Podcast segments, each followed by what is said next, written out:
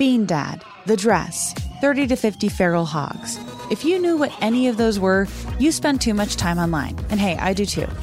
16th Minute of Fame is a new weekly podcast hosted by me, Jamie Loftus. And every week we take a closer look at an internet character of the day. Who are they?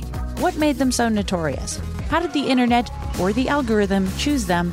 And what does a person do when they're suddenly confronted with more attention than the human psyche can handle? Listen to 16th Minute of Fame on the iHeartRadio app, Apple Podcasts, or wherever you get your podcasts. Imagine you're a fly on the wall at a dinner between the mafia, the CIA, and the KGB. That's where my new podcast begins. This is Neil Strauss, host of To Live and Die in LA, and I wanted to quickly tell you about an intense new series about a dangerous spy taught to seduce men for their secrets and sometimes their lives.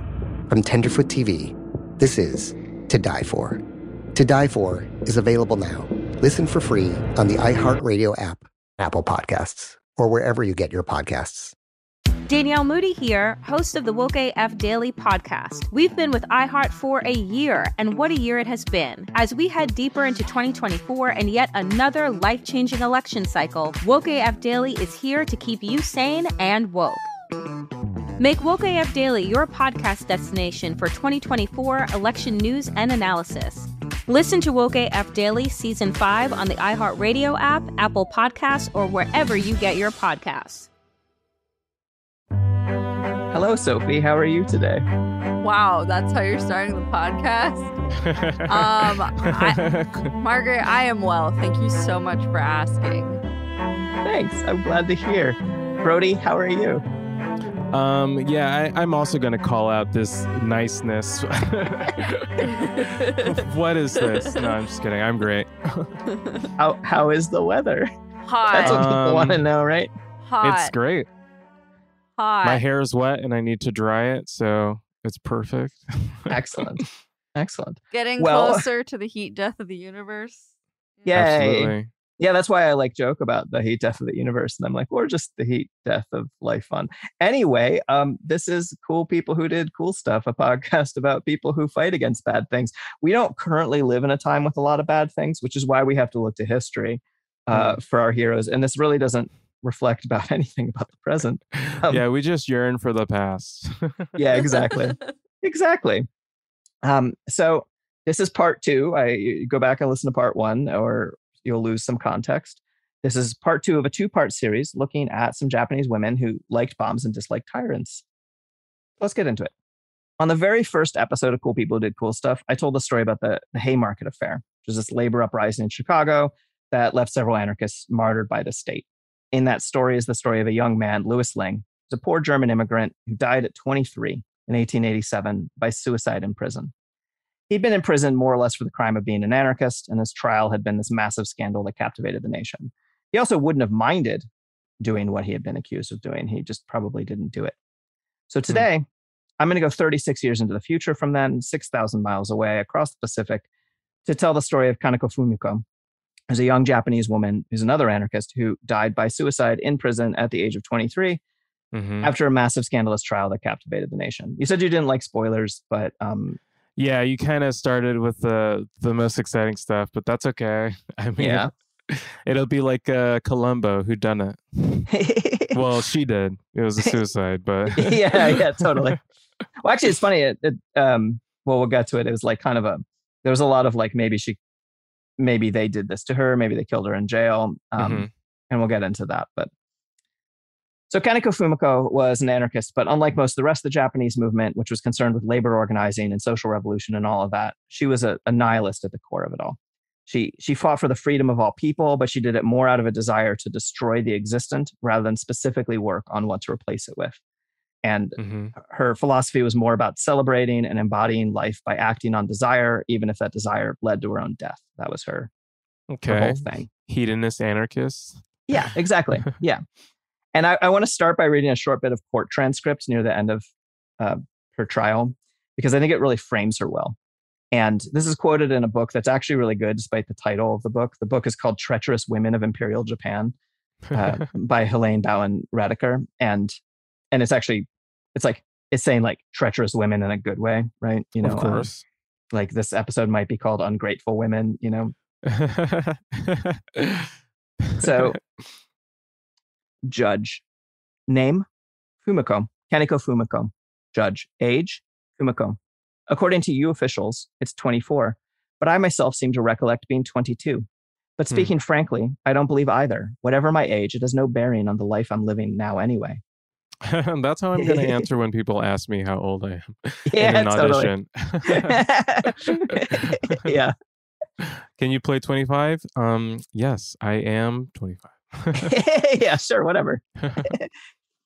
Judge, family status, Fumiko, divine commoner, rather than, you know, divine Mhm. emperor or whatever.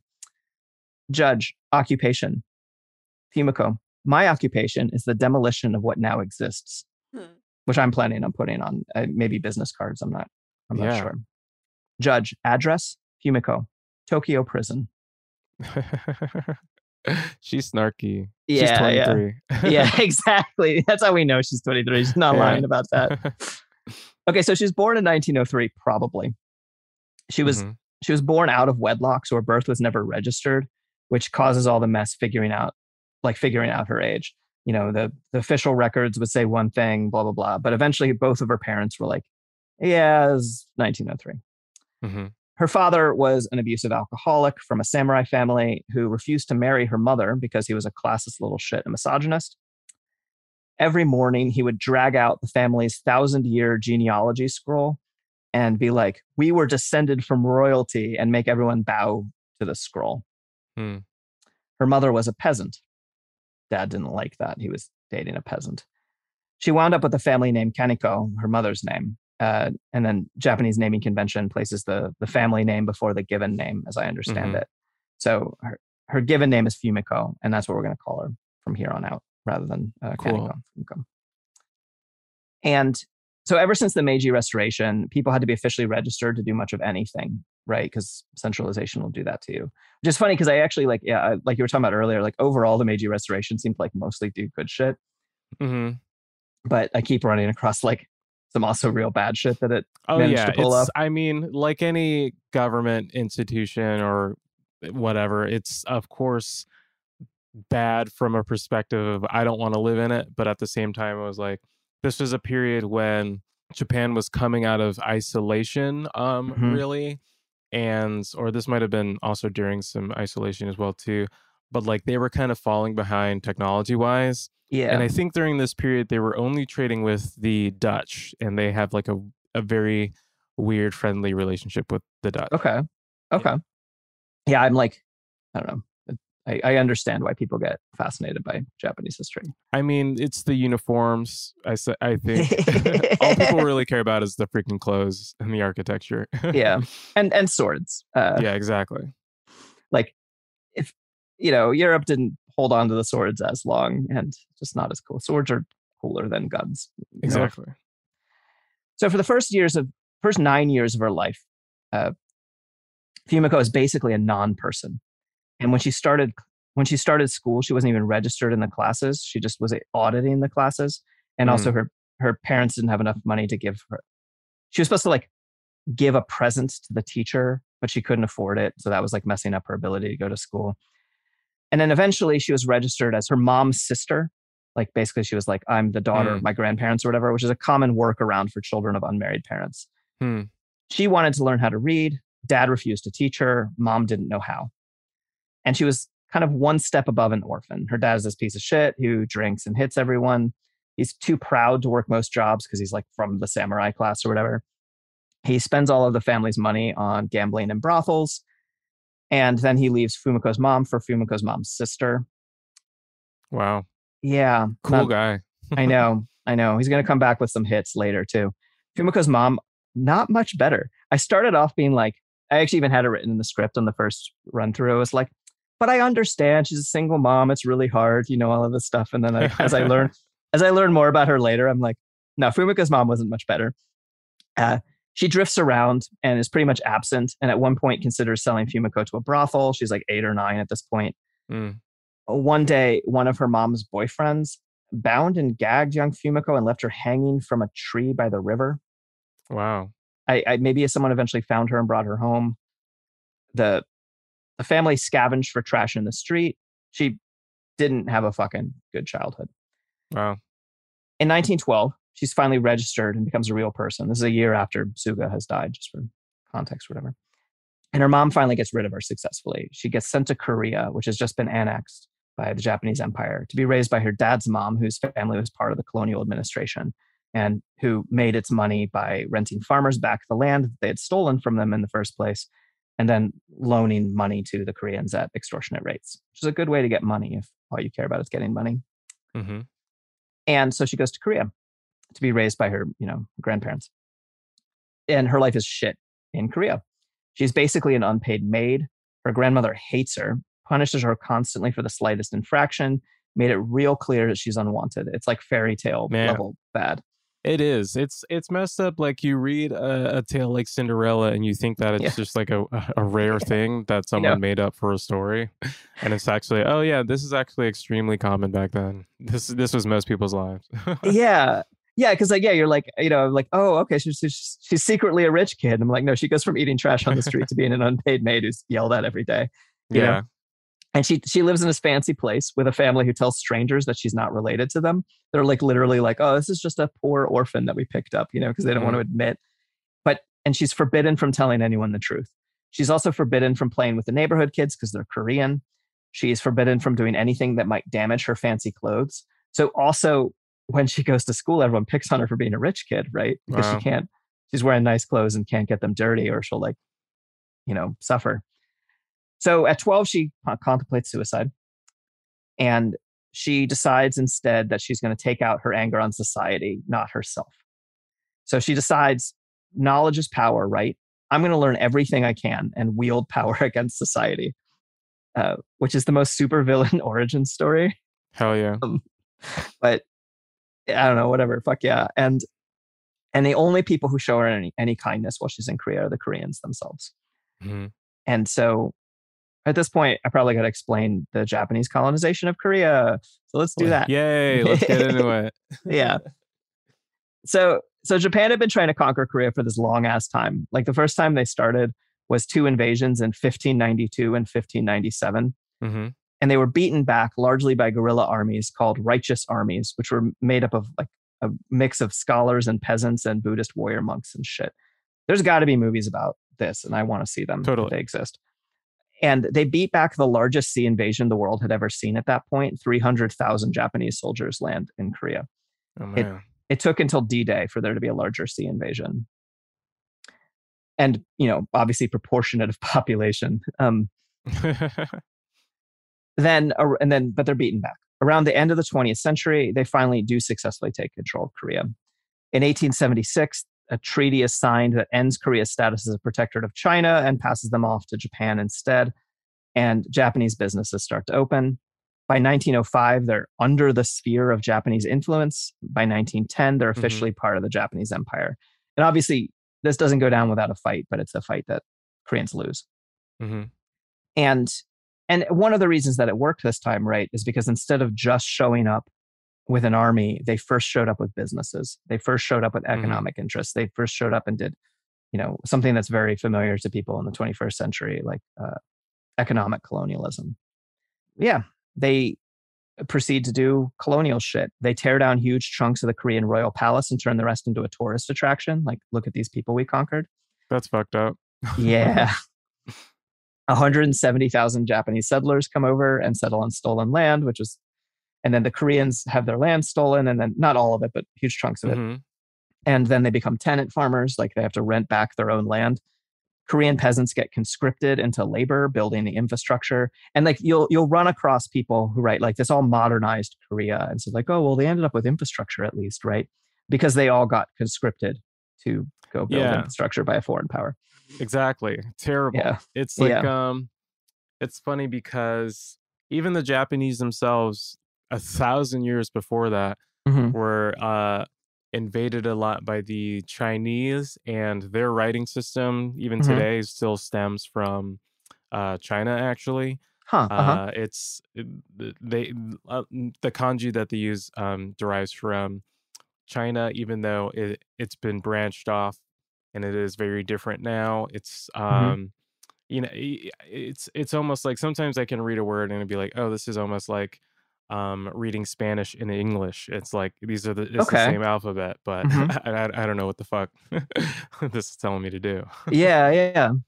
No, and I feel like that's important too, right? Because it's like, again, I'm not trying to be like Mhm. Japan is an evil empire filled with evil. Like it's it's just not the case. It's governments. Governments do these yes things. exactly there's there's it's when you study history and i i i don't know a lot about actually i do know a lot about history and Yeah. it, it, it a lot of people just have the same problems that we have now it's just Yeah. rich people who are too greedy who decide Yeah. what um to do with everyone else and want more and hire people to go to war for them and it's, it's a it's a mess There- Yeah. there are, a whole species deserves to die Now I'm a nihilist. Jeez. Yeah, you would actually agree with um, young Fumiko. Fumiko actually shifts off of that by the end, but that is absolutely her position for a while. i believe it Yeah. So the Japanese show up, they they destroy the forests and then replant them with Japanese trees so that the Japanese Wow. people can feel more comfortable. that's the definition of shade yeah. Koreans are forced to worship at Shinto shrines. Like some people like just show up and leave, and some people actually start praying there. And you know, they uh, in 1918, Japan has this rice shortage, and so they force Koreans to produce more rice, export more rice, and then go hungry themselves, Mm. which is familiar to anyone who uh, really likes potatoes and or the country of Ireland. And the largest rebellion against all of this was the March 1st movement of 1919, which led 2 million people joining 1,500 anti occupation demonstrations, more or less all on one day. I'm not a crazy expert in it, but it's named the March 1st movement because hmm happens on March 1st. And they, they declare the independence of Korea. The Japanese government, um, do you want to guess how they felt about whether or not to respect this independence uh, that they declared? they were totally for it they were like you guys have been through a lot we're gonna listen we're here to listen we're here to learn Yeah, exactly. Yeah, and there's been um, reparations to this day. Uh, uh, no, um, no, they they actually uh, decide they don't care for it, Mm. and so the reaction is swift and brutal. The police and military kill more than 7,500 people. They Oh wound twice as many as that, and they arrest 46,000 fucking people. Just I don't even. I, I assume that they're not even being kept in jails at that point. I assume they're being kept in. yeah japan's not as cool as a lot of people think it is yeah yeah there's like there's cool stuff about you know it's like there's cool Yeah. stuff about all of these people right yeah they got that show where the toddlers go outside. But, but they Oh, also they actually. also got other stuff. Yeah. Yeah. And uh, a bunch of the people get publicly executed for their participation and maybe another country shouldn't rule our country. And this is it's actually noteworthy that they were executed because actually part of the meiji restoration reforms is that the number of crimes that are punishable by death goes down dramatically. And Mhm. so when we're talking about all these executions today and, and on monday it's really easy to be like oh yeah they just you know they killed a lot of people. They actually didn't right? They didn't it's kind of like i'm i'm kind of this might be a stretch but sort of Mhm. like how the us has capital punishment but it's it's not the go-to you know? Right um yeah i hear you i mean like a lot of history before even you know uh things like even just the television were extremely Mhm. brutal i don't think people Yeah. understand Yeah. how much more brutal uh governments were before we got iphones yeah totally yeah got in another episode i talk about like uh the people in england who would um hang draw and quarter people and um oh yeah it's it's not it's not polite you know um so the Japanese occupation of Korea is is real bad news. It ends up actually lasting until 1945 when Japan and surrenders at the end of World War II. And then everything's happy for Korea ever since. Just kidding. The USSR and the US split up Korea like the spoils of war, cutting up a turkey. And basically, North and South Korea have been at war ever since. Uh, and mostly not a hot war, mostly a cold war, but hooray, fun times. Back to Fumiko. So she's in Korea and she's being mistreated by her colonial family that hates her. Mhm. And she gets real anti authoritarian. You'll be shocked to know. After the March 1st movement is crushed in 1919, and she's 16 years old, she gets sent back to Japan. And she's supposed to like go get married or whatever, right? But this is Mhm. not not her plan. You'll be also shocked to know that she doesn't want to just go get married.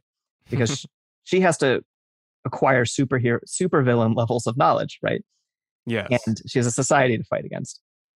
So her dad shows up and he's like, I'm so sorry. I'm so bad. I'll be a good dad now, which was a plot to sell her into marriage to her own uncle, as a Zen priest, Hmm. and who is also legally her brother because of the fuckery with the registration. Ew. Yeah.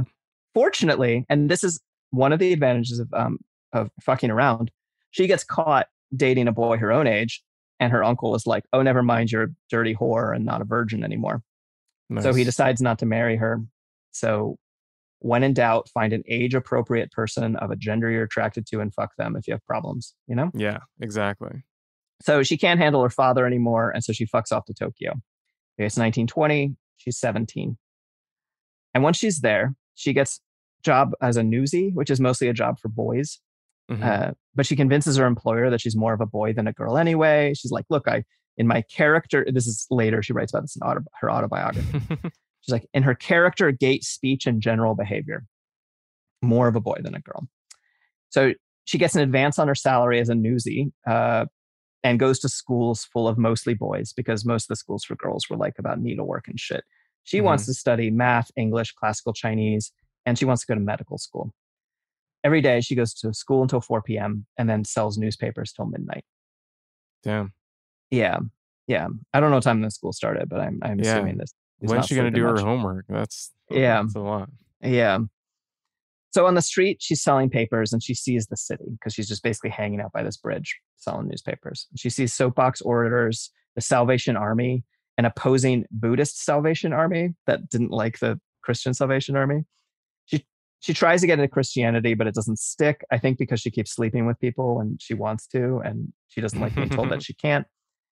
So she starts selling, but while she's sort of Christian, she sells soap on the street at a soap vendor's stand.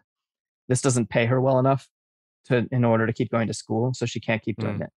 So she becomes a live-in maid for a christian family but she didn't have time for class if she's a live-in maid and she hated them because they're all rich hypocrites who oppressed everyone and cheated on each other and were just real bad folks.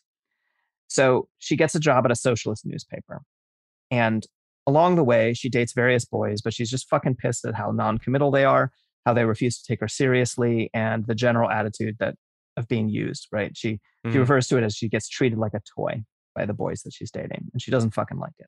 And she came to tokyo just in time for this upswing in the leftist movement um, across every level of society right? It's the blooming again after the winter period. The government is full of young blood who want parliamentary rule and the masses are full of communists and anarchists and feminists despite constant repression fumiko she stays out of this. She works for the newspaper and, and all this other shit but at, at her core she's a nihilist. She's 21 she worked days as a live-in waitress at a socialist restaurant called socialist stew. I'm, I'm i can imagine this but not easily you know like you have your restaurant called socialist stew. Yeah. Probably not the same alliteration. yeah no no it's not. It's um i wrote it down in japanese and then i didn't uh, and then i deleted it when i made my final script That's fine. and in exchange for tuition basically she's like all right i get room and board i work here and you pay for my schooling. And it seems to work out well in general. She goes to classes at night. She still doesn't join any formal movement. She's pissed that the socialist boys are just as shitty to her as the regular boys which unfortunately is not surprising. And she borrows books on politics and philosophy from one of her best friend is this woman who's a fellow student who's a nihilist and gets her into all this philosophy and she writes about her political awakening. I'm going to quote this. This is from her autobiography. I knew what socialism preached was true, but I could not accept socialist thought in its entirety. Socialism seeks to change society for the sake of the oppressed masses. But what would it accomplish truly for their welfare?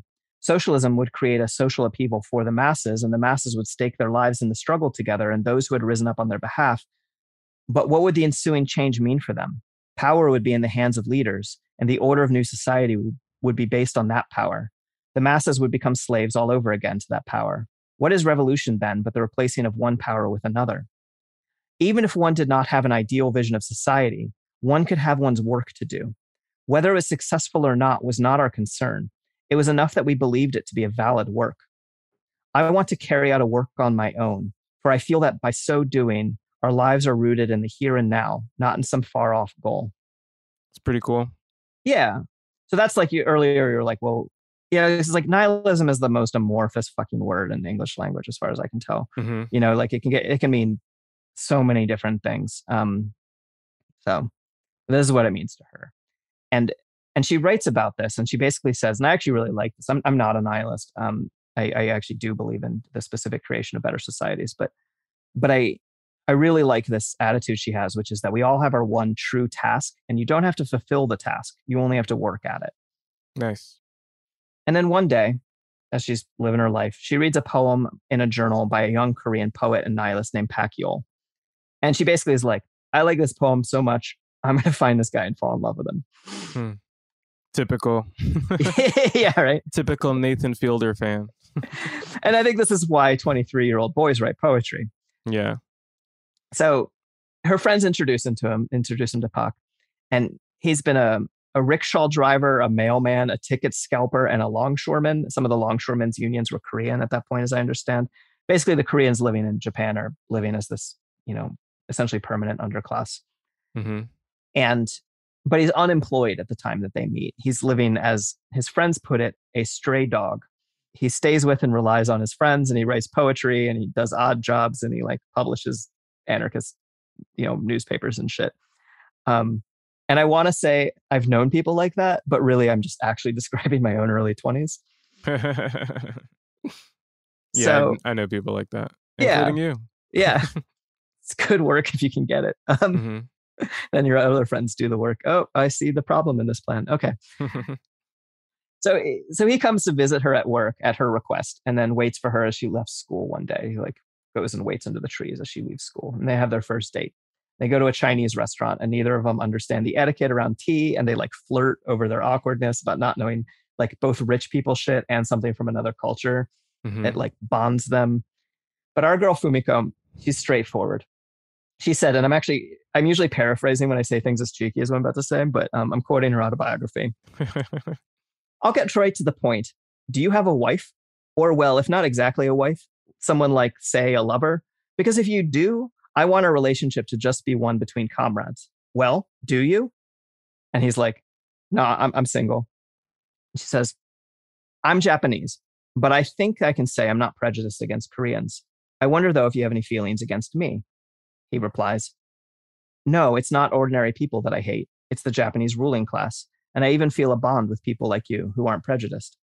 So far, so good. There's only one test left in the way. Okay. Are you working in the nationalist movement? She asks. And he says, I sympathize with, now I am paraphrasing it. He's like, I Mm. sympathize with it, but I'm an anarchist and I basically can't participate in the nationalist front directly, right? Uh, I have to fight for independence in my own way, not for the nation of Korea. And this is the answer Fumiko is looking for, partly because it's not just being like, oh, you can't be like, because like nationalists aren't cool. It's actually because she's like, I'm Japanese and I don't want to be doing anything shitty by like, okay. I don't know, fucking with your shit. It's a match. Fumiko pays for the food because he's a fucking crust punk. Um, and but they they sort out that she has more money than him. I think he offers to pay, and she's like, "No, I got it." And she finally meets a boy who takes her seriously and doesn't treat her like a toy. And I, I love their love story. They uh, Pak Yol, for his part, he had been born a commoner, born of commoners, just going back forever. hmm His father had died when he was four. His mother was very kind and loving. He was a, very much a mama's boy. He was really good in school, but he had to drop out to work on the family farm to make enough money. So he runs away from home and he goes back at 15 in order to go to school anyway. And he gets all into radical politics. But he saw that swapping out Japanese rule with Korean rule wouldn't bring people out of poverty. So, you know, he becomes an Mhm. anarchist. 17, he moves to Tokyo. And the two of them, now that they're together, they they they end up in a crew of and this gets really messy because they basically made up new names for their groups constantly. And they were like, oh yeah, we're Yeah. a we're an official organization called the Outlaws or the Society of Malcontents. But they like they change their name when they're bored. Yeah, they're like bands. I get it. Yeah. yeah, totally, totally. And you know, and the the Society of Malcontents is one of the main ones that they get called because mainstream papers love to complain about all the malcontent Koreans. So they're like, "Yeah, we're fucking malcontent. What do you fucking want?" That sounds cool. yeah. And they publish a bunch of different newspapers and or you know that are probably just fucking zines. And or maybe they're full on magazines, or maybe they're news. I, you know, I don't, I don't know. I doubt it. They're zines. yeah, one's called Black Wave because you know they because um, Mhm. they're not they're anarchists. Another's called the Insubordinate Korean, or the title is actually translated also as the Cheeky Koreans. hmm Just funny because earlier I said you know I don't usually say something so cheeky as this. I'm like that's not actually not a word that's part of my regular vocabulary. But I've been thinking about the cheeky Koreans for days. Every write time I this. hear it, I add it back in. I'm like, this is getting a couple more rotations this week. um, so they actually write fairly moderately. They're super radical in their politics, like personally, but they're writing really moderately because their whole point is that they're like, we're trying to actually change people's minds, right? And then the other thing is, is that they actually have advertisers. Like there's like department stores and Hmm. shit advertising in their papers. That's funny. And the history books I read are like, you know, we're not actually really sure whether this was like earnest, like this department store was like, ah, yes, this is where we will find our customers. Or if basically they showed up and were like, man, it's such a nice story you got here. Wouldn't it be a shame if the people around here thought you were the enemy of the working class? Hmm. So maybe it was extortion, maybe it was regular advertisers, much like how this is how we get our own advertisers on the show. Isn't that right, Sophie? Great So- transition. yeah, see, Sophie's nodding. Yep, 100%. Yeah. So here are the ads from people who have very nice department stores. Bean Dad, The Dress, 30 to 50 Feral Hogs. If you knew what any of those were, you spend too much time online. And hey, I do too. 16th Minute of Fame is a new weekly podcast hosted by me, Jamie Loftus, where every week I take a closer look at an internet character of the day. Who were they? What made them so notorious? Why did the internet choose them? And what does a person do when they're suddenly confronted with more attention than the human psyche can handle? I'll be talking to internet historians, experts, and yes, the main characters themselves to get a fuller picture. Because I think that even outside individual experiences, a character of the day tells us something about how the internet worked at that time and how the attention economy developed into the freaky three headed dragon it is today. Together, we probably won't be able to properly log out, but we can take a walk down scary internet memory lane and see one day a little more clearly. Listen to 16th Minute of Fame on the iHeartRadio app, Apple Podcasts, or wherever you get your podcasts. But We Loved is a new podcast about queer history coming May 15th. I'm Jordan Gonsalves, your host. Growing up, I thought being gay was the worst thing I could ever be. The gay history I learned was tragic. Jerry had died of AIDS, and it's like, what is happening? It was survival. That's why it's called survival sex. But as I interviewed queer elders, I realized there was another history that I had never been taught a history of courage and perseverance. I wanted to take control of my story and not be ashamed of it. And it was a history full of love. The joy we found in saying husband again and again and again was incredible. And while learning this new queer history from my elders, I realized they had so much wisdom to pass down. The key is to understanding yourself, learning to love and embrace yourself. For iHeart Podcasts, I'm Jordan Gonsalves, and this is But We Loved. Listen to But We Loved May 15th on the iHeartRadio app, Apple Podcasts, or wherever you get your podcasts.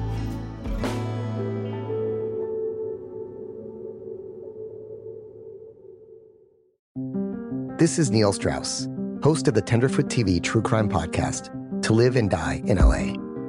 I'm here to tell you about the new podcast I've been undercover investigating for the last year and a half. It's called To Die For. Here's a clip. All these girls were sent out into the world and they were told try to meet important men. Try to attach yourself to important men. The voice you're hearing is a Russian model agent telling me about spies sent out to seduce men with political power. the war in ukraine is also being fought by all these girls that are all over important cities. For the first time, a military trained seduction spy reveals how the Russian government turns sex and love into a deadly weapon. If you want to kill your target, it's easy. You just seduce him, take him somewhere, start having sex, and then he's very vulnerable, so you can kill him easily. To Die For is available now. Listen for free on the iHeartRadio app, Apple Podcasts, or wherever you get your podcasts.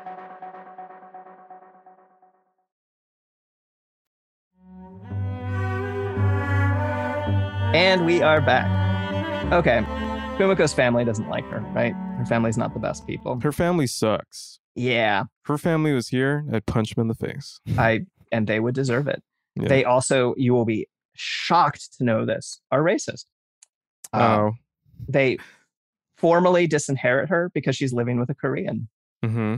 Um, in court later, this is like not like in court that because they're all on, you know, and they're like, why did you disinherit her? And they're like, because she's living with a Korean. So they move into a flop house together and they talk about how the rich, and they're like, you know, then and become like common law husband and wife, but they don't get married. Mm-hmm. And they're like, well, rich people get honeymoons, but we're not rich. So we're going to publish political tracks together to celebrate our relationship. and then, in addition to writing stuff, they decide, or rather, uh, Pak and his friends actually first decide, without Fumiko's knowledge at the beginning, we should get our hand on some bombs because there's this problem where there's an emperor. You see, it's a very similar problem as people have faced in the past. Mm-hmm. And so they decide to solve the problem directly. And Fumiko finds out that they've been trying to get bombs and not telling her. And she's fucking mad. She's like, You said you would be treating me as your equal and a comrade. And he's like, I'm fucking sorry. And from, you know, Classic. Sorry, babe. yeah, yeah, exactly. Like, oh, yeah, totally. Yeah. Um, and it's, it, you know, he might have been like trying to protect her. She clearly didn't want to be protected or whatever. He's, he's not without his faults, but I think he's, he's doing way better than everyone else that she's ever dated. Mm-hmm. it's it's hard to tell exactly how far into planning the assassination they got. It's like they might not have had an actual specific plan, and they might have. They might have been, but they, they specifically they're actually not going after the emperor. They're going after the crown prince, who's soon to be the emperor. Okay. Uh, they want to introduce him to a stick of dynamite and see how the, the pair of them get along. Mhm. And once again, part of the reason they're doing this is because people say the emperor is descendant of the gods, uh, and that the emperor is a god and they wanted to prove he was a human being by watching him die like a human being. Or, as Fumiko later said in court, the notion that the emperor is sacred and august is a fantasy. The people have been led to believe that the emperor and crown prince represent authorities that are sacred and inviolate. Now, I'm going to use another word I don't know how to pronounce, but they're simply vacuous puppets. The concepts of loyalty to the emperor and love of nation are simply rhetorical notions that been, have been manipulated by the tiny group of the privileged classes to fulfill their own greed and interests. So that's her justification. She goes Yeah. to try and find some bombs. She would have been great on Twitter too. I know. She probably would have gone arrested for what she said on Twitter, but she would have come out with a lot of. I know it'd be a really good thread. the quote tweets would have been worth it. Um, and then while they're running around trying to find a bomb, one of the deadliest earthquakes in human history hits Japan. Have you have you heard of this? The Kanto earthquake of 1923. I'm not trying to put you on the spot. I just like literally don't know how much. Not that one specifically, but I just know that they have a, t- a ton of earthquakes. Yeah. Um, they're right by a fault line. It sucks. Yeah. Yeah. On September 1st, 1923, a, the Kanto earthquake leveled much of Tokyo and uh, Yokohama, which is the second largest city in Japan. hmm This it only lasts four to ten minutes. In those four to ten minutes, or the resulting result of it, the death toll stands at 105,385 people killed Wow. by the earthquake. Many are killed by fires that raged throughout the city. Some people get their feet stuck in melted asphalt and couldn't run away from the fires. Mm. A single fire tornado hit an army depot and incinerated 38,000 people who were sheltering there. Uh, people couldn't put out the fires because the water mains were broken. Mudslides buried houses. An entire village fell into the sea. 30 foot high tsunami waves struck the coast within minutes. 1.9 million people are left homeless. 37 miles away from the epicenter, the quake moves a 121 ton statue of Buddha, like two feet. Hmm. And unfortunately, the emperor was off somewhere else at the time, so he is totally fine. Hmm. And then things got bad. Oh. yeah, in the wake of the earthquake, people started blaming Koreans. Wow. Uh, they not for the earthquake itself, but for the fires. This is like how they blamed um like uh tornadoes on gay people. Yeah. Remember that a couple years ago? yeah. I wish I had this power, Mhm. you know? Um, yeah. And so there's rumors that Koreans are running around starting fire and poisoning wells. Uh, it's possible the government started those rumors. They definitely at least repeated the rumors and proclaimed as part of their official proclamations during it all, quote, Koreans and socialists are planning a rebellion and treacherous plot. We urge the citizens to cooperate with the military and police to guard against Koreans and they declare martial law and send 70,000 soldiers out into the streets. And during all of this, right, the, the Korean longshoremen unions go out and do what leftists do when there's crisis, actually, what people do when there's crisis, usually when they don't do the other bad thing we're about to talk about. And they start doing mutual aid. They, they run around and just start feeding people and they're just trying to take mm. care of people. They're like, we're an organized group of people who carry around heavy shit for a living. Let's go fucking save some people, right? But they they had red flags with them and that was scary and people don't like being scared so they got angry. And so violence ensues. And in 2020 when there were these massive wildfires out west you know in the pacific northwest people from all of these like like uh, mutual aid groups formed and went to small towns to set up mutual aid disaster relief. And then armed right wingers who were also from out of town showed up and blamed them for starting all the wildfires. Um, so some things never change i guess Mhm. If you look at enough history, a- lot of political things are very predictable in a sad way. Yep. Yeah, which is actually in a weird way, it's like part of why I study history. I mean, like part of, Of it is so that we can like feel inspired that people actually can like step up and do things, and part of it is just like literally like, eh, you know, I don't know if you're playing a video game and there's like the swinging blades that you got to run past, you like look at them for a fucking minute and figure out what the fucking pattern is before you run through. you know, Totally. So this means open season on Koreans. Bigots run around and massacre all the ethnically Korean people they could find. Six to ten thousand people get murdered in all of this Wow. uh, vigilantes, which of course includes cops and military, set up checkpoints and just kill people. They like have people show up and they're like, pronounce the following words. And if you pronounce it with an accent, they kill you. That's so fucked up. And I promised you swords in this episode. And I also told you that I'm very sorry about how the Mhm. swords get used. One of the one of the images that um, sticks with me from this whole thing is that people would go and take down their grandfather's katana off the wall, right? Mhm. From the Meiji Restoration era stuff and run around and then go murder the shit out of people. Mm. At one point, the army arrested 3,000 people and then just murdered 300 of them. And and it wasn't only Koreans who got targeted, Chinese folks and other ethnic minorities were mistaken for Koreans and killed. Even Japanese people with regional accents couldn't pronounce certain words right, so they would get murdered. And in some cities, a quarter of the Korean population was killed. So, Wow. and, and credit where it's due, some of the cops and military actually do try and stop the violence. It was kind of like a crapshoot if you ran into cops and military, whether they were going to help you or kill you. Mm. But some of them run out and try and stop the violence. And for good and bad motivations, they place 24,000 Korean people into protective custody, right? And this actually saves a lot of people's lives. But this will this will shock you. They use it to be bad. Oh man. They Why uh, can't the cops yeah. be like they are in the movies one time? I know, I know. They they just round up and kill everyone they have their eye on anyway, right? The socialists, Mhm. the anarchists, and the communists. All all three of those like major political leftist parties lose leaders during this time. Uh, some of the anarchists who got killed was this couple who was the most prominent feminist in, in Japan, and then Mhm. the most prominent anarchist in Japan, and their six year old nephew get Mm. killed. And there's one story where they get killed in the street and thrown into a well, and there's another story where um, they're in protective custody and were strangled to death in jail. Years ago, I met some Japanese anarchists who gave me a zine about the the martyrs of the Japanese anarchist movement, and there's a Mhm. frightening number of like actual, literal, like under ten years old children in their zine about martyrs. Interesting. The one upside is September 1st is now a disaster prevention day in Japan with with people like drill about how to deal with tsunamis and typhoons and shit. I hope it includes curriculum about how not to become a um, racist, murdering mob.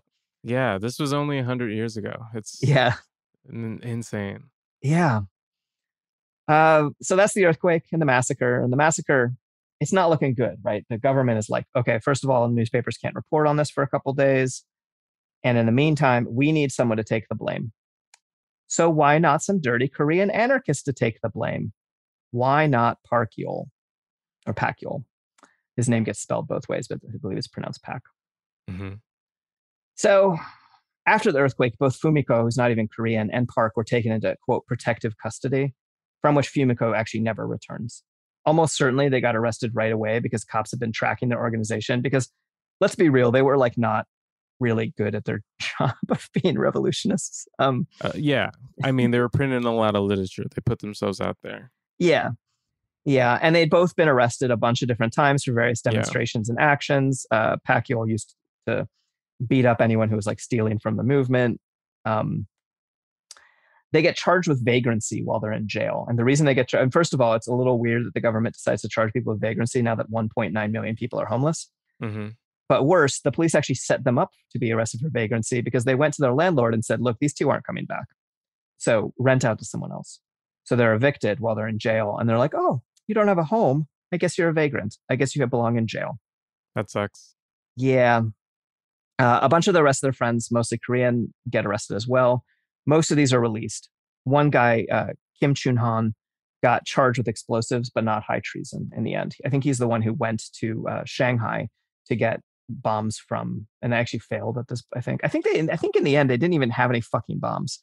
hmm Um, and it was his lover who, probably under torture from the government, had informed on everyone. I don't want to call her a snitch because I think she broke under torture, and I believe those are Mm. functionally different things. Um, but she told them, yeah, they're trying to get bombs from Shanghai to kill the imperial family. And Fumiko herself, she's in jail. She confesses this was a really bad plan. Um, this is pretty much the thing, the mistake that ends her life. And because in the end, there's actually not that much material evidence except for uh, Fumiko and Pak's own confessions. Mm. But they're in jail. They're facing all this crazy shit, and they decide to get married. Uh, they had been sort of against getting legally married, but then they decide, let's get legally married for a couple reasons. One, the legal protections that allow Fumiko to be buried alongside Pak in his family graveyard in Korea, rather than like have her family, her family who sucks like fuck, uh, Yeah. to to get her body. Um, but it's also this fuck you to Japan, right? Because she's a Japanese woman hmm and she's going to marry a Korean and it's like bad or whatever. But there's all this really interesting shit where some of the people involved in their case are like kind of sympathetic to them. And I think I think it's partly because they know that they're just being fucking set up. Um, they get allowed to take their portrait together uh, around the time of their wedding. I think it's before they get married. And this photo exists. And because they're like cool ass nihilists, they take this scandalous photo where Pak is sitting in a chair and Fumiko's close up against him and she's reading a book and his hand is just like on her tit. Um, and it's just like, ah, yes, here we are. You know, um, everyone should Google this photo. And then after this photo, they're left alone for a conjugal visit. And their trial is this big fuck off deal, especially in Korea, of course, but Japan is obviously following it too. And people know the point of this trial is to cover up the cover up the massacre. They're trying to retroactively justify the martial law that they declared. Mm. And Fumiko and Pa- Pak know it too, right? So they're defiant as fuck in court. The first day, they both show up in traditional Korean garb, which they were like, had to go through a lot of hoops in order to do. It causes this big uproar. And overall, they're just like, continue to just be like, fuck you the whole time they're in court. And, you know, their defiance get met, gets met with uproar in the courtroom. Everyone's applauding. So it becomes a closed trial. The public can't see it anymore. Fumiko said to the court, quote, You'd better kill me, however many years you keep me in prison. If you let me out into society once more, without fail, I'll show you I can start afresh. I'll show you I can annihilate myself and save you the trouble. Come, come, send this body of mine anywhere you like, even to the scaffold, Hachioji prison. Bodies only die once. Do as you please. If you do something like that with me, it will just be proof positive for me that I've lived my life to the full. I'll be satisfied with that. Hmm. Um, so she knows what she wants. Yeah, it's extremely badass. Too Yeah. badass for me. I don't think I I'll ever I'll ever get to that point. yeah, throughout history, there's all these times where like leftists get, you know, and anarchists should get thrown up in, in court and and like some portion are like, fuck yeah, I did it, I'll do it again. And then there's another portion that's like, I'm real sorry. I probably shouldn't have done that. And the like I'm real sorry buds like usually go to jail for a while, but are like more likely to go home in the end. Yeah. You know, and I am not picking, I am not picking between those two. I'm holding both options open. I am not committing to a defiant. Yeah. uh, I'm more like, fuck you. I did what I did, and I'm going to sit in my cell and wait my time. yeah, totally. Yeah. And then when I get out, I'll be good. I promise. it's like, whatever. I mean, when you get out, you can do whatever you want, you know? But you know who else wants you to do whatever you want? Is it one of your sponsors? It is. It is actually. Well, it's actually the toddlers who who smile unsolicited. Don't solicit smiles from people, especially Call back. toddlers. Yeah, that's right. Thank you. Um, as well as these other advertisers. Bean Dad, The Dress, 30 to 50 Feral Hogs. If you knew what any of those were, you spend too much time online. And hey, I do too. 16th Minute of Fame is a new weekly podcast hosted by me, Jamie Loftus, where every week I take a closer look at an internet character of the day. Who were they? What made them so notorious? Why did the internet choose them? And what does a person do when they're suddenly confronted with more attention than the human psyche can handle? I'll be talking to internet historians, experts, and yes, the main characters themselves to get a fuller picture. Because I think that even outside individual experiences, a character of the day tells us something about how the internet worked at that time and how the attention economy developed into the freaky three headed dragon it is today. Together, we probably won't be able to properly log out, but we can take a walk down scary internet memory lane and see one day a little more clearly. Listen to 16th Minute of Fame on the iHeartRadio app, Apple Podcasts, or wherever you get your podcasts. But We Loved is a new podcast about queer history coming May 15th. I'm Jordan Gonsalves, your host. Growing up, I thought being gay was the worst thing I could ever be. The gay history I learned was tragic. Jerry had died of AIDS, and it's like, what is happening? It was survival. That's why it's called survival sex.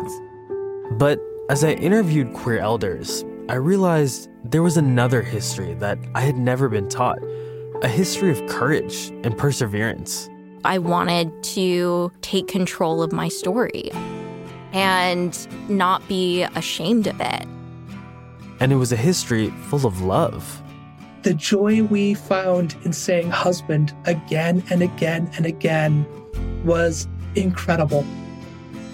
And while learning this new queer history from my elders, I realized they had so much wisdom to pass down. The key is to understanding yourself, learning to love and embrace yourself. From iHeart Podcasts, I'm Jordan Gonsalves, and this is But We Loved. Listen to But We Loved May 15th on the iHeartRadio app, Apple Podcasts, or wherever you get your podcasts.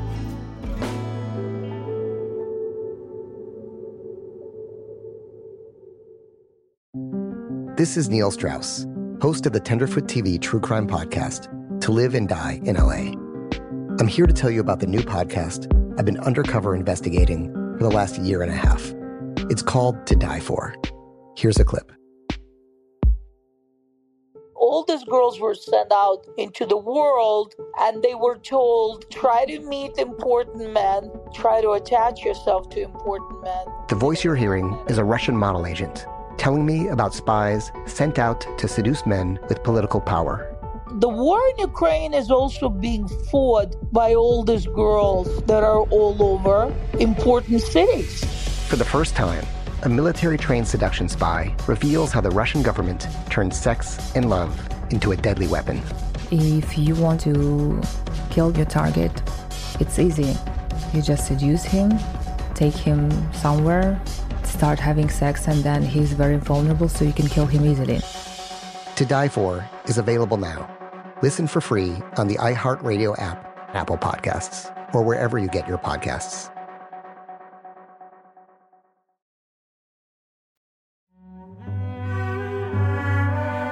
And we are back. And things are not looking good, except they are looking good because their motivations are entirely opposite of what my motivations would be at this point. because they get sentenced to death on March 25th, 1925. And 10 days later, fearing riots and backlash, especially in Korea, the emperor pardons them and gives them life in prison instead. And it's actually quite possible that the judge, the entire time, had been trying to get them to be repentant so that he could get away with giving them life in prison instead of death to avoid all this political scandal. So a lot of times during the trial, it was like kind of like, come on, aren't you like at least a little bit sorry? Like, look how bad your life is. Don't you think it's like, and they also were like, you could plead insanity. You're like kind of crazy, right? So actually, in a lot of ways, their strategy at trial was literally how do we get the death penalty? How do we take control over our own lives and like control this narrative the only direction, the only direction that we know how to control it? Interesting. And it and their insistence on on their own guilt of treason, right? Because does the high treason is their their charge. It frustrates the government's plan. And the the courtroom drama was just about how the story would be presented to the world. So this is her whole fucking plan. When she's given her pardon, Fumiko tears it up to shreds in her cell while crying, says to the chaplain and prison officials, You toy with people's lives, killing or allowing to live as it suits you. What is this special pardon? Am I to be disposed of according to your whims? So she doesn't like it. And then in prison, she writes more than 200 poems, writes her untitled autobiography. Jealous. At 23? Jeez Louise. I know. I wish.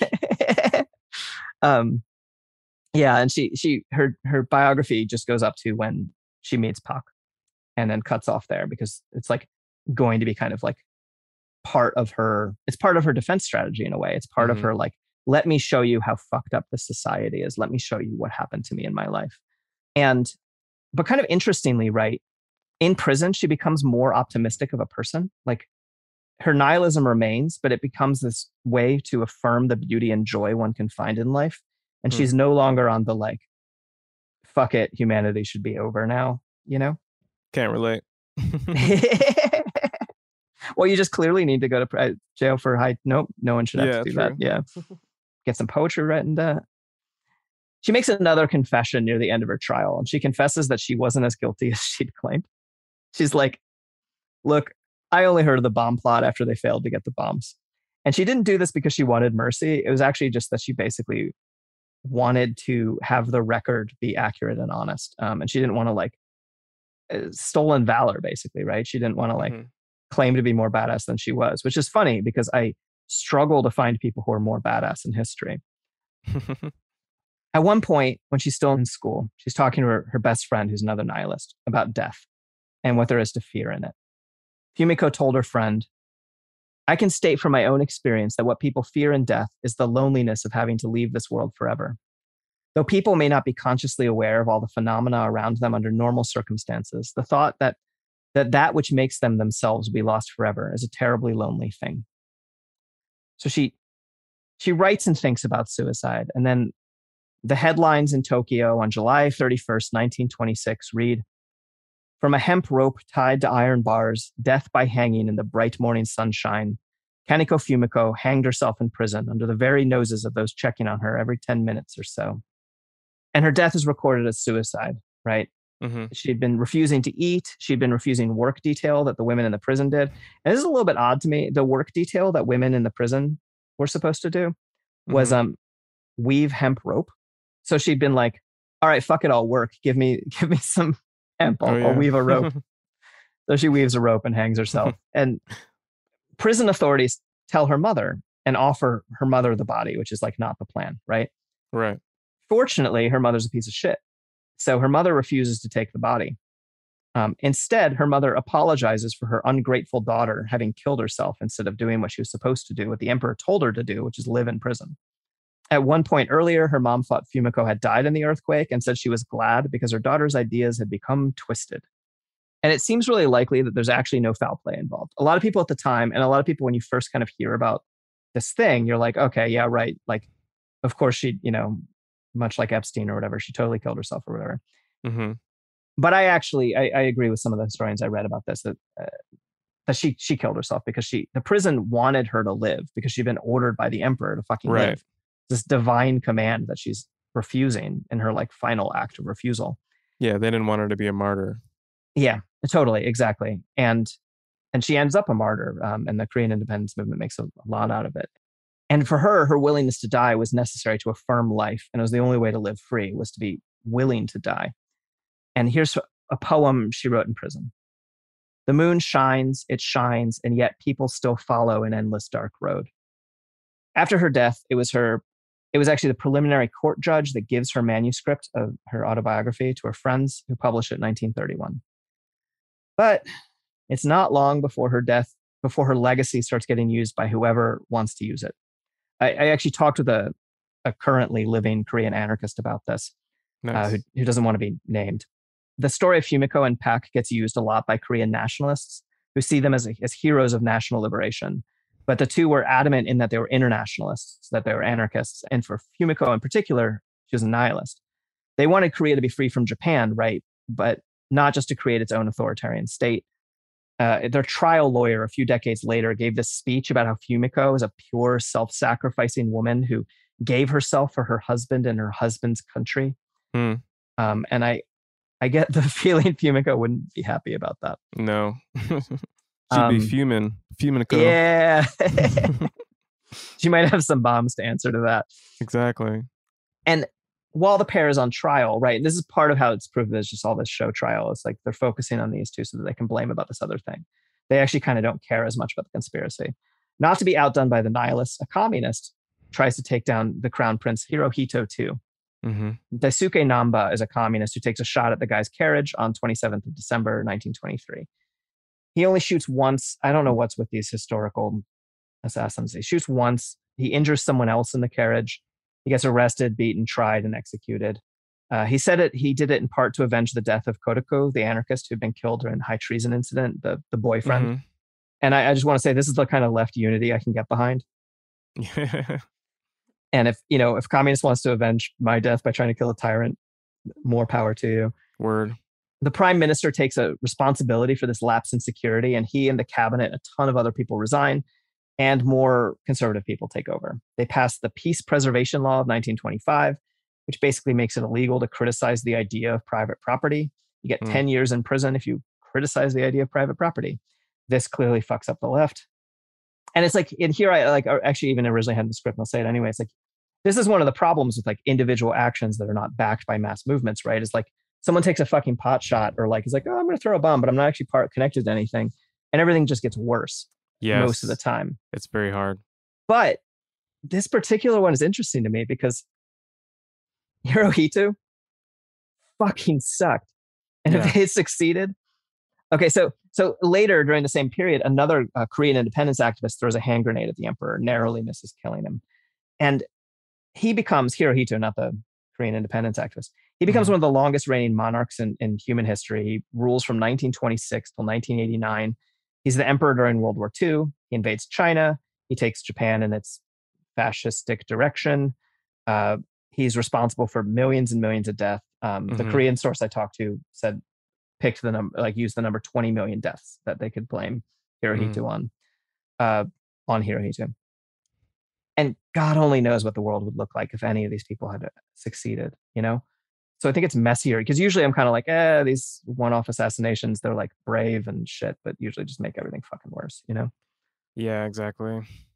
It's like shoot, shoot true. Like uh, you Yeah. got it right behind the head or something, like John Wilkes Booth. Even though I didn't like him, what? he was successful at the one thing that he did. yeah, that's true. So I shouldn't have you on. No, I can't even make a joke about that. Jesus fucking Christ, fuck that guy. Uh, oh my god.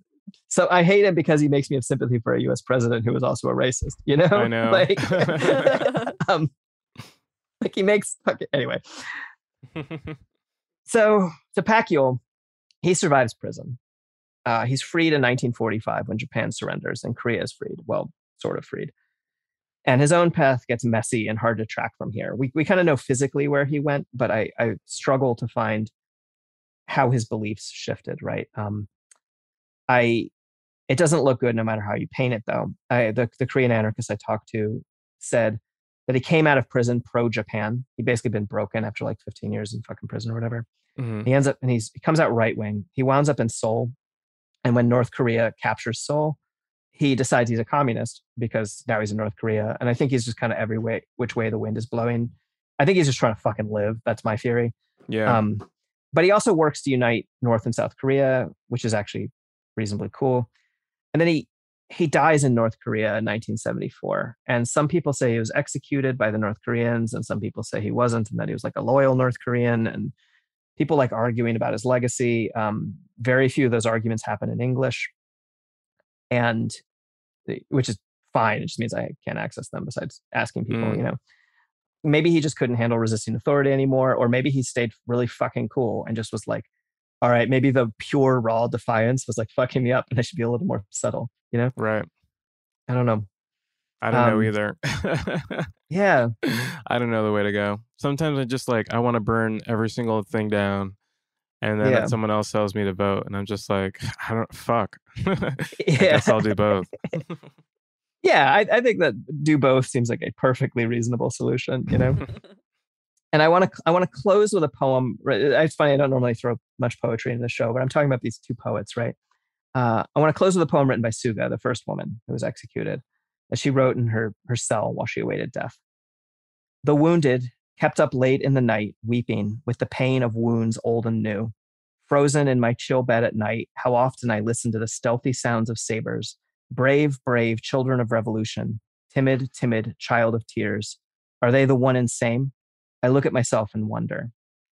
And I like it because it it's that shit you're talking about that we're talking about, right? Like, um, Mhm. are we being brave? Are we also like scared and and crying and, and shit? And, and I think the answer is both, right? Yeah, absolutely. I mean, I think sometimes the most scared person can be the most dangerous. You know, Yeah. that's my quote. I hope someone uses this.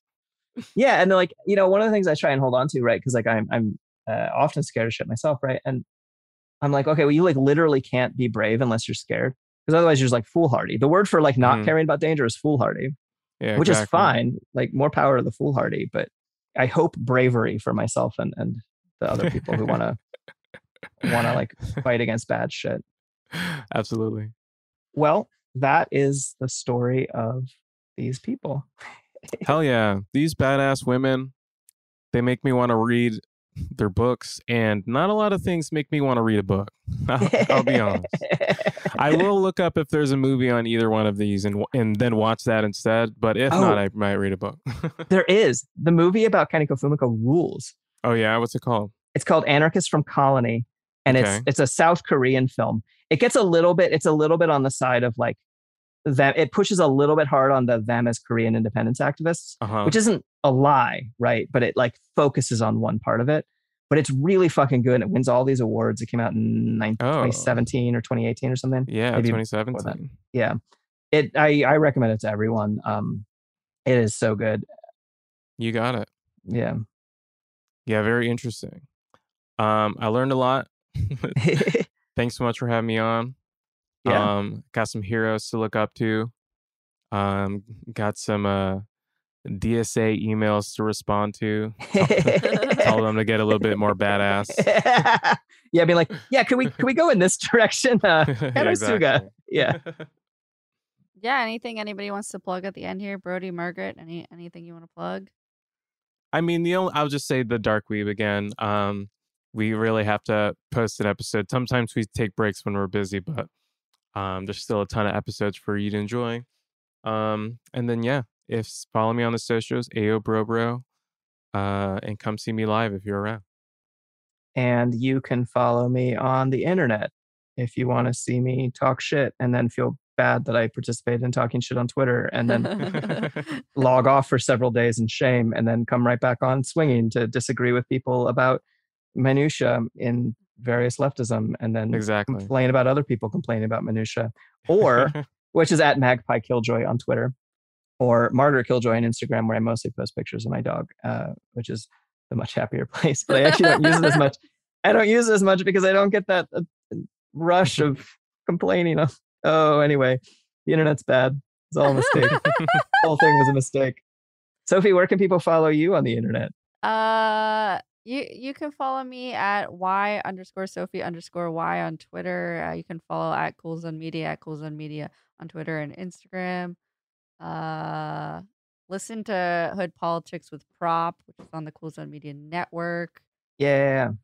Um, yeah, that's all I'm gonna plug. Oh yeah. Okay. At this time. And we'll See be you back. next week. Yeah, we'll be back next Yay. Heat, death, heat, death. I mean, Heat, continuing the show. Continuing the show. Bye. Cool People Who Did Cool Stuff is a production of Cool Zone Media.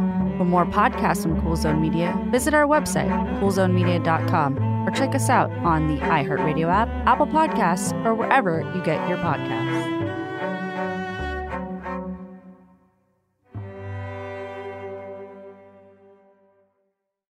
Bean Dad, The Dress, 30 to 50 Feral Hogs. If you knew what any of those were, you spend too much time online. And hey, I do too. 16th Minute of Fame is a new weekly podcast hosted by me, Jamie Loftus. And every week we take a closer look at an internet character of the day. Who are they? What made them so notorious? How did the internet or the algorithm choose them? And what does a person do when they're suddenly confronted with more attention than the human psyche can handle? Listen to 16th Minute of Fame on the iHeartRadio app, Apple Podcasts, or wherever you get your podcasts. Imagine you're a fly on the wall at a dinner between the mafia, the CIA, and the KGB. That's where my new podcast begins. This is Neil Strauss, host of To Live and Die in LA, and I wanted to quickly tell you about an intense new series about a dangerous spy taught to seduce men for their secrets and sometimes their lives. From Tenderfoot TV, this is To Die For. To Die For is available now. Listen for free on the iHeartRadio app, Apple Podcasts, or wherever you get your podcasts. Danielle Moody here, host of the Woke AF Daily podcast. We've been with iHeart for a year, and what a year it has been. As we head deeper into 2024 and yet another life changing election cycle, Woke AF Daily is here to keep you sane and woke. Make Woke AF Daily your podcast destination for 2024 election news and analysis. Listen to Woke AF Daily Season 5 on the iHeartRadio app, Apple Podcasts, or wherever you get your podcasts.